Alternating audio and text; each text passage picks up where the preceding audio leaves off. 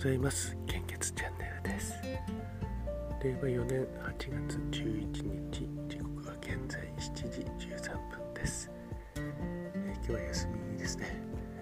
私も休みなんですけども、雨がやっぱりまだ降っていて、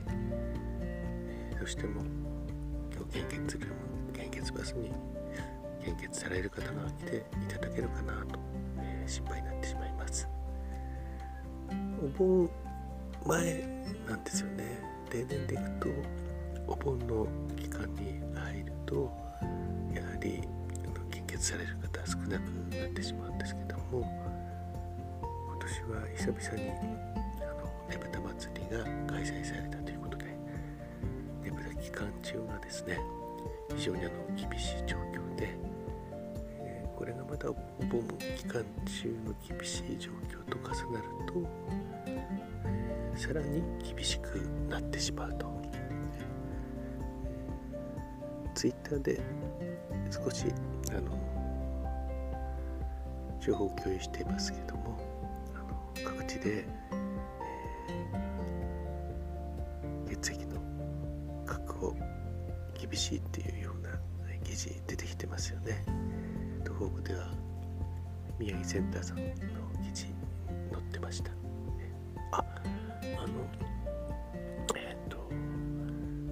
献血者確保っていう言葉検索すると、厚労省のページとか、あと赤十字関連の施設のサイトとか出てくるんですね。献血者確保対策みたいな、これはですね、血液の確保に変えた方がいいかと思うんですね。献血者確保っていうと、献血する方の立場からすると非常に、抵抗があると思うんですね。犯人とか容疑者になった気分になってしまうので、私ちょっと最近まであんまり慣れてしまっているのか、そういう言葉を見ても私は血液の確保っていう言葉は使いますけども、献血者確保っていうのはあまり言ったことはなかったんじゃないかなと思うんですけども、それでもやっぱり慣れてしまっていて、あんまり感じなくなったので気をつけなきゃなとは思っています。ということで、血液の確保ですね。もしかするとシンプルに小学生でも分かるような言葉を使った方が皆さんに伝わるのかもしれないですね。小学生が分かるっていうと、や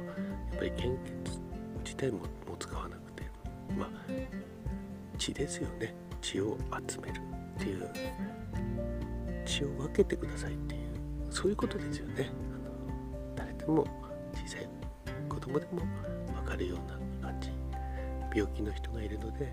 元気な人の血を分けてくださいっていう、そういう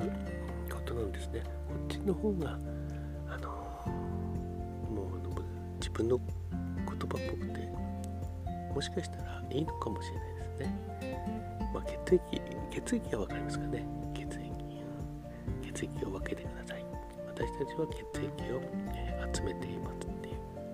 確保する確保、この辺の言葉の使い方は、もう一度、ちょっと考え直した方がいいかもしれないですね。また不思議なことに私たち血液の不足っていうことはあまり言わないんですね。これは今組織的に全国の組織で流通しながらやっているので、一時的局地的に血液が不足することはありますけども、全体では不足するということは絶対ないので、血液をお届け、できないということもほとんどないので、血液不足っていうのは、地域的なものなので、あまり使われてはいないと思うんですが、おそらく今もですけども、メディア、新聞、テレビとか、私たちは使っていない言葉なんですけども、血液不足っていうのがもう見出しとして出てますよね。やっぱり見出しも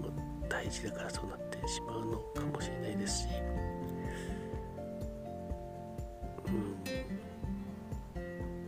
現場ではやっぱり血液が不足してますっていう呼びかけしちゃいますもんね。それはそれで全然差し支えないような気もするんですけども、ここは、立場とあと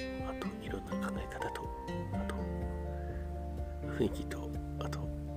メディアであればやっぱり視聴率とか、購読部数とかいろいろ関係あるので、そこはこれまでの路線でいくしかないのかなと思いますが、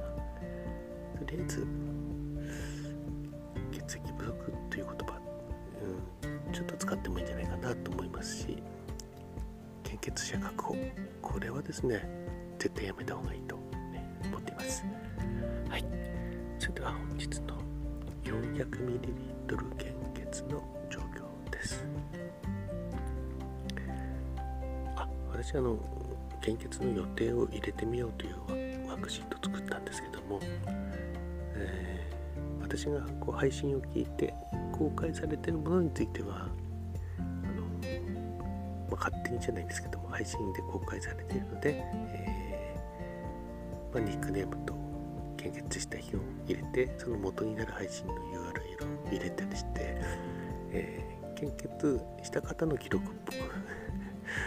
ちょっと変化しつつあります。もちろん将来の予定も入れてもらえるといいんですけども、献血した記録がちょっとずつ増えていくと、またやろうかなっていう自分でも最近私献血してないなとかそんなことにつながるかなと思っています。よかったら献血ご自身で献血された日とか、任意ですけども方とか都道府県とかよかったら入れてみてください。それでは 400ml 献血の状況です。非常に困っていますというのは中四国地方の A 型 O 型 AB 型、困っていますと表示が出ているのは北海道地方の A 型 O 型 AB 型、東北地方の O 型、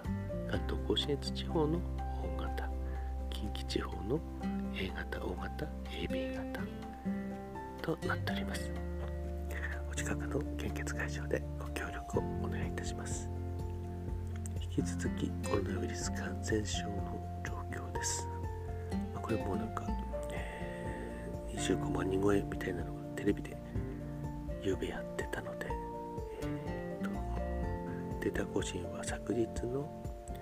23時55分、新規感染者数は25万トンで403名、死亡者数は 34,376 名、前日比プラス251名。死亡者数が本当に増えてきましたね。昨年の東京オリンピックの感染拡大した時、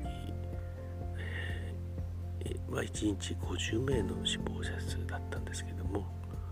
その5倍となっておりますね。寿命も日本の寿命ちょっと短くなってしまったですね。やっぱり特に高齢者の方について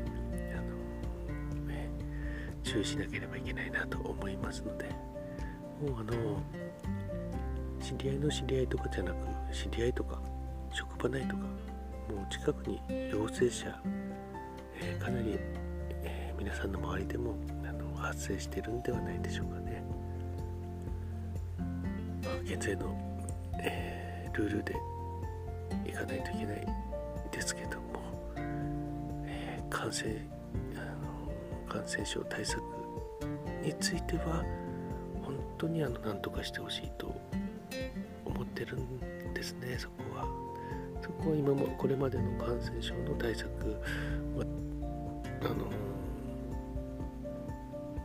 全然ちょっと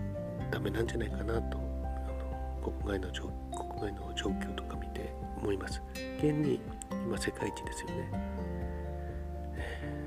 まあこういうので世界一になっても困るんですけども、これが今までやってきたことの結果になるんじゃないでしょうかね。まあ何度も言いますけども、できることって一つというか、まあ鳥インフルエンザのように、鳥インフルエンザは発生しても拡大しませんよね。鳥インフルエンザは、元になるところを殺処分しますよね、徹底的に。ただ人間にはその殺処分なんてできないので、隔離するしかないと。ですから検査をたくさんして、隔離する。ただ、今は検査はするようになりましたけれども、1月検査しないような通知を都道府県に国は出していたと。具体的には1月の第2週の、検査数の2倍を超えないようにしなさいという、キットの不足なのか何なのかちょっとわからないんですけれども、そして、隔離もしていないと、自宅で待機しなさいと、こういう状況ですよね。